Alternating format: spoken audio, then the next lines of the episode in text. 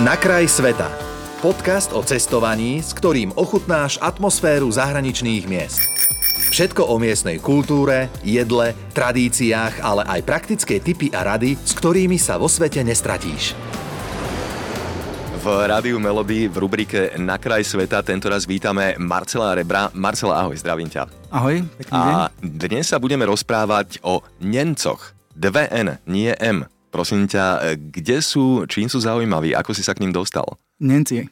Nemci je etnikum, ktoré žije na severe Ruska, v ruskej tundre. E, Časť z nich žije na Sibíri. Ako geografický časť tých miest, kde oni žijú, je Sibír. Čas nie je Sibír, lebo je to v európskej časti, je to pred Uralom. Ale sú to, sú to putovní, kočovní pastieri e, sobov, ktorí žijú, žijú na severe a dostal som sa s ním k ním tak, že raz som v Bangladeži fotil v slame a a miestni ľudia tam na mňa, že čajna, čajna, čá, čá, ako Číňan, Číňan, daj nám sprepitné, sa pýtam svojho sprievodcu, že čo to má byť. Oni, že boli tu predčasom Číňania a tým platili za fotenie, tak chceli odo mňa, uh-huh. chceli odo mňa tiež nejaké drobné a pýtam sa svojho parťáka, Garik, musíme nájsť nejaké miesto, kde nestretnem Číňanov a Garik je, no, má také rôzne prízvuky a hovorí česky s ruským prízvukom.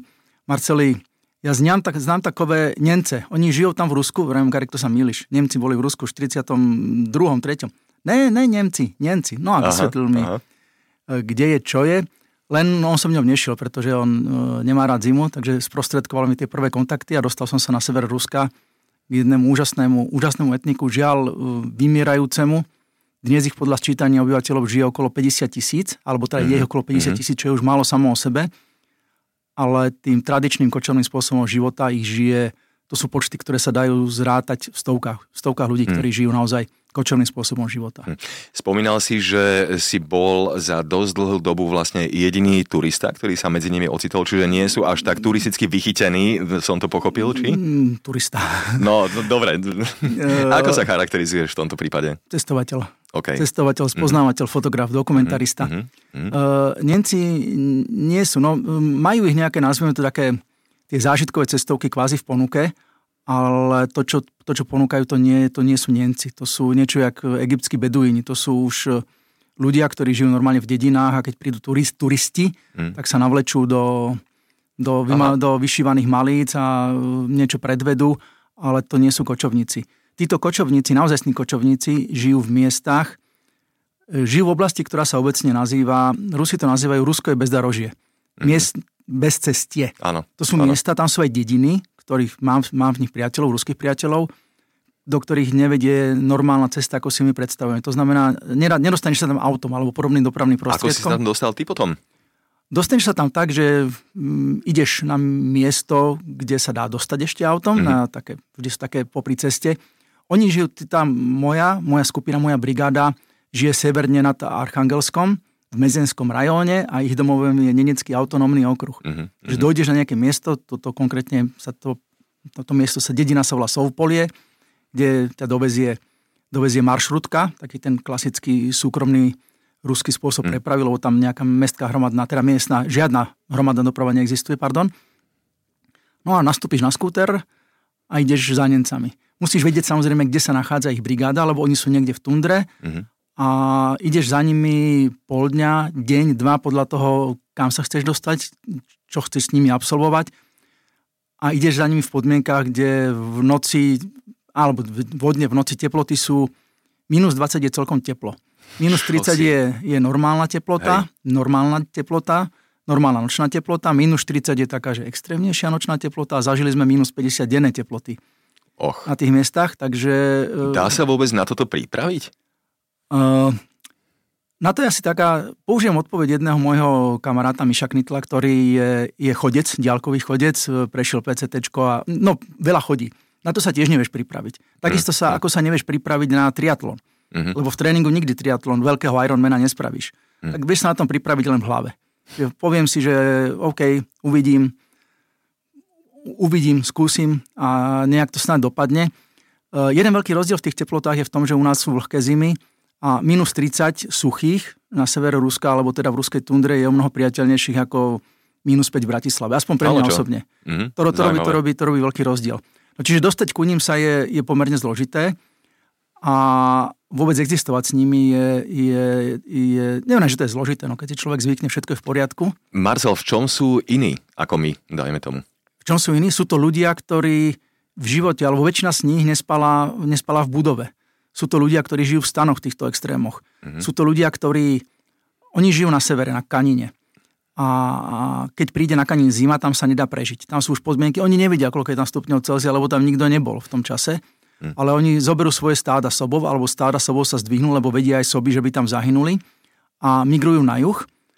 Migrujú 3 mesiace, začínajú niekedy teraz, práve začínali migrovať a končia 30, 28. 31. januára, februára dojdu na zimné pastviny a tá cesta im je 600 km a trvá im to 3 mesiace. Och. Potom sú na zimných pastvinách mm-hmm. zhruba do apríla, do 15. apríla a znovu sa zdvihnú a idú tých 600 kilometrov zase na sever. Podmienkou toho, aby oni išli, je, že musí byť tundra zamrznutá, uh-huh. pretože keď sa roztopí, tak neprejdú ani, ani soby, neprejdú ani, ani Nemci, ani ich pastieri, alenia vody, ako oni uh-huh. sami seba nazývajú.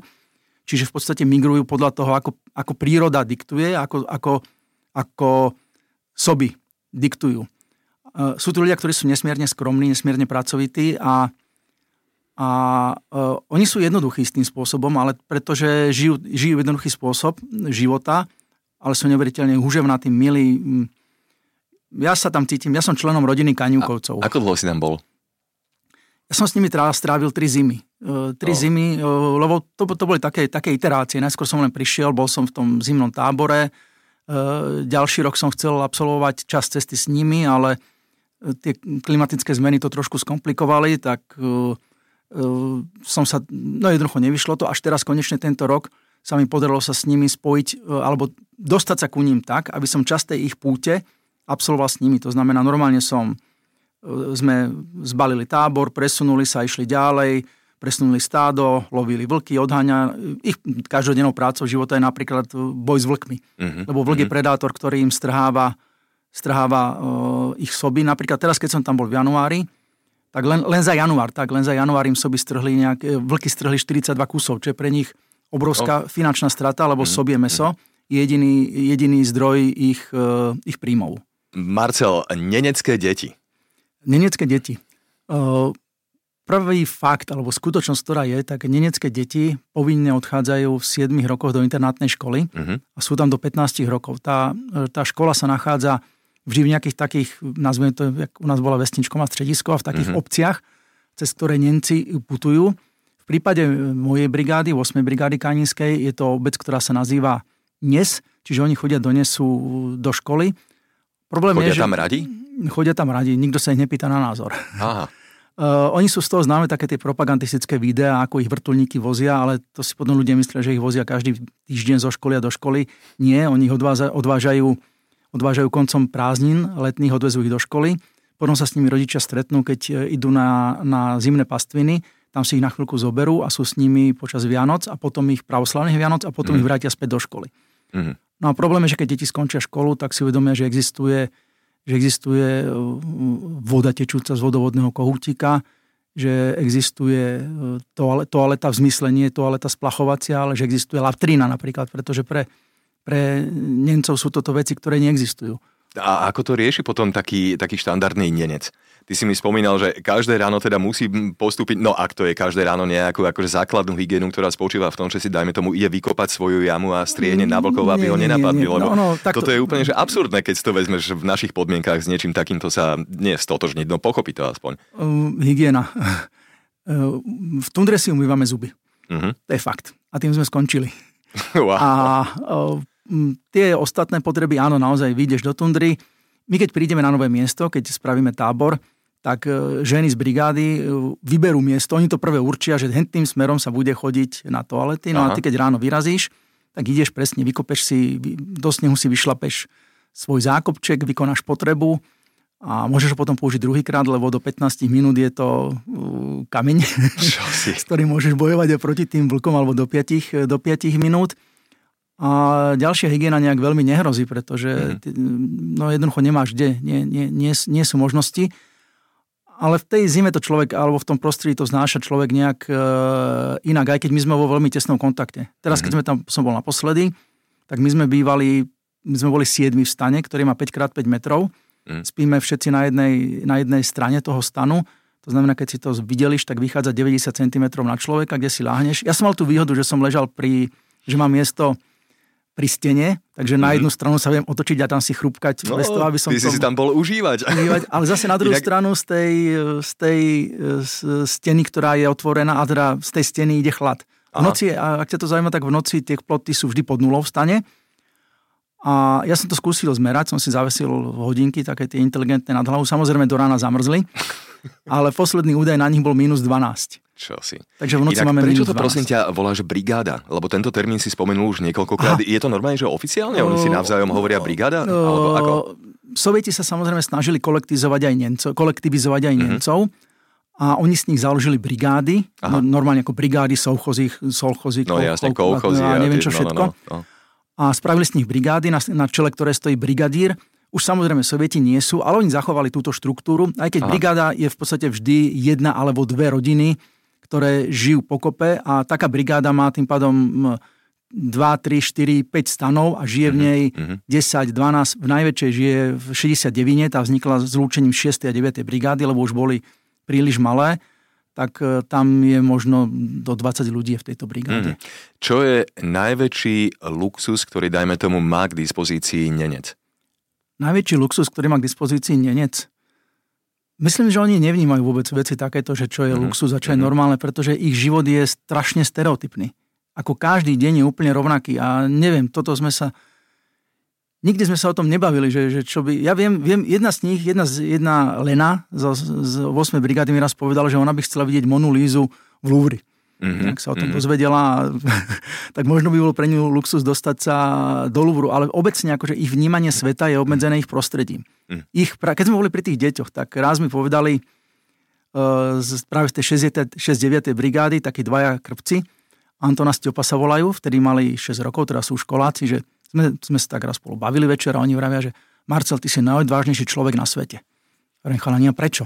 No lebo ty si prežil stretnutie aby som vysvetlil, ja im ukazujem fotky, kde som fotil, čo som fotil, tak chalani vravia, lebo ty si sa stretol so žralokom, no dobre, mm-hmm. budíš, ale ty si pre, prežil stretnutie s korytnačkou. Ja na nich pozerám a vravím, chlapci, ale váš otec, Ľoňa, dokáže uloviť vlka.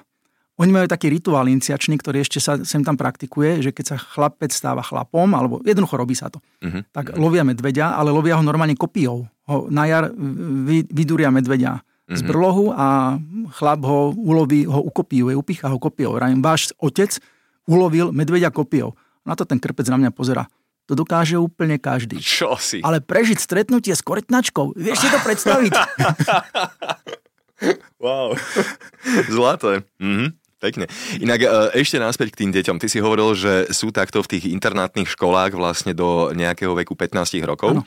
a že potom sa pomerne málo z nich um, chce nejakým spôsobom vrátiť teda k tým tvrdým podmienkám, ktoré, ktoré zažívajú um, doma teda u Nencov a vďaka tomuto aj teda tá komunita Nencov je čoraz menšia a menšia. Ako odhaduje, že to bude nejako nasledovať ďalej? Toto je posledná generácia reálne posledná generácia klasických vodov. Pretože mm-hmm. už ich deti sa nechcú vrátiť. Najmlad, najmladší chalani teraz, dajme tomu, v našej brigáde sú 22 a 26 roční. Kolia má 28. Tie deti sa nechcú vrátiť. Oni sa si nájdu partnerov ruských a chcú žiť, chcú žiť niekde inde. Mm-hmm. Ja som raz mal taký, zás bol to syn jedného, jedného z, z Nemcov, ktorý už ani nežije.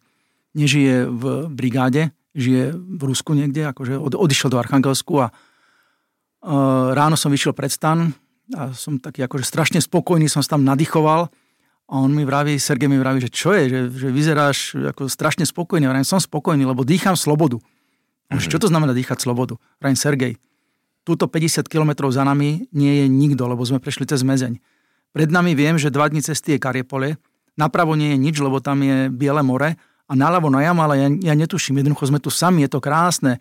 On mi hovorí, hm, pre teba je to super. Mm-hmm. Lebo ja viem, mm-hmm. ja som to videl, ty máš batohu satelitný telefón a keby bolo zle, tak ty mm-hmm. telefonuješ a do 5 dní možno budeš doma. Ale my sme tu navždy. A mm. oni to tým pádom vnímajú, ale oni to berú zase s pokorou, že, že tuto som sa narodil, tuto žijem Najstarší chlap v našej brigáde Arkadí má 54 rokov. Je tak starý ako ja. Koľko sa tam dožívajú priemerne chlapi? Obecne na severe Ruska chlap cez 50 je skoro jednorožec, lebo mm. zomierajú a dôvodov a príčine veľa. U Nemcov,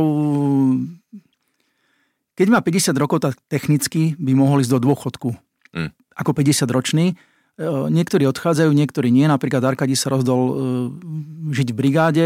Jeho starší brat Ivan zomrel pred dvomi rokmi, mal 52. Môj, môj sprievodca a bývalý brigadír Igori, ten, má, ten je 51 ročný, teraz má 50 rokov e, na jar, alebo 51. On, on si v podstate akože ten si vybral tú cestu, že, že ide do dôchodku, postavil si vnese dom, ale málo, málo. A obecne ako ten sever Ruska, tam je doba života v porovnaní s našimi končinami veľmi, veľmi krátka. Hm. Posledná otázka. Spomínal si mi ešte predtým, ako sme začali náš rozhovor mimo mikrofónu, že zobrať si za ženu Nenku, že je vážne terno. Prečo? Je, je, je to ekonomické terno.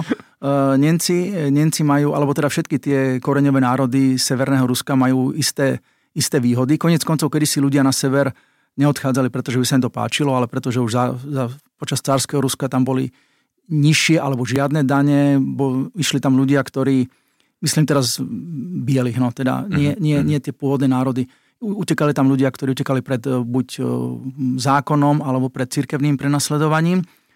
A keď si, zoberieš, keď si zoberie Rus za ženu Nenku alebo Nemca, tak získava ako keby polovicu tých, alebo istú časť tých výhod, ktoré mm. Nemci majú. Sú to, sú to aj ekonomické výhody. Je to napríklad... A sú krásne ešte Nenky si hovoril. Nie, Nenky, Nenky no. keď, sú, keď sú mladé, sú naozaj uh, veľmi pekné. Mm. A uh, kedysi uh, platilo také pravidlo, že keď prídeš na návštevu k Nemcom a Nemci ťa pozvú k sebe prenocovať, tak je to all inclusive a je to včítanie manželky a nesmieš odmietnúť. Och. Lebo ale to nie sú povery? To fakt funguje? To nie sú povery a to je jediný spôsob, ako zabezpečiť geneticky, aby, uh-huh. aby jednoducho tá, tá komunita prežila. Takže keď stretneš v tábore biele dievčatko s, biele, s bielou tvárou a zjavne nie neneckými črtami, uh-huh. jej otec vie, že, že on ju nestvoril, ale je to jeho dcéra napriek tomu. Zaujímavé. Ako a, sa k nej správa potom? Ako, ako k vlastnému dieťaťu? Ako vlastnému dieťaťu. Úžasné. Oni sú celkovo sú, oni, u, u nich je veľa iných vecí, ktoré, ktoré ich odlišujú, odlišujú, mm. odlišujú od nás a majú veľa vecí, ktoré ani nevedia prečo. Mm. Napríklad Nemci e, jedia súrovosovú pečeň. Jedia ju. Keď som sa pýtal prečo, lebo inak ti vypadajú zuby. Bodka. Aha. neodvrávam. Aha, aha. Keď som to konzultoval tu s lekármi, tak mi vysvetlili, áno, oni nemajú žiadny zdroj vitamínov C, pretože nemajú zeleninu, mm. Soby žerú machy, lišajníky, zachytáva sa im v pečení stopové množstvo vitamínom, aj C, tým pádom to získavajú. Mm-hmm. Vždy po večeri si dáme trochu kostnej drene. Pretože pijeme celý, teda oni pijú celý rok demineralizovanú vodu, roztopenú vodu, mm-hmm. ináč by im odišli ladviny. Ale oni nevedia, že prečo to robia. Oni vedia, že jeho otec, a vedia k tomu také, že ináč by, ťa bolo, by, by ti bolo zle pri močení. Mm-hmm. Alebo teda mm-hmm. vypadajú ti zuby. Ale nevedia za tým tie dôsledky, len vedia, že toto máme robiť, tak toto funguje a takto prežijeme. Tak toto bol že fascinujúci rozhovor. Marcel Rebro, cestovateľ, veľmi pekne ti ďakujem za to, že si nám vniesol trošku svetla do etnika Nemcov a teším sa už teraz na to ďalšie stretnutie. Ďakujem ti, pekný deň, čau. Ďakujem, krásny deň. Počúval si podcast Na kraj sveta. Viac cestovateľských typov či zážitkov si môžeš vypočuť na Podmaze, vo svojej podcastovej aplikácii alebo sa o nich dočítať na webe Rádia Melody.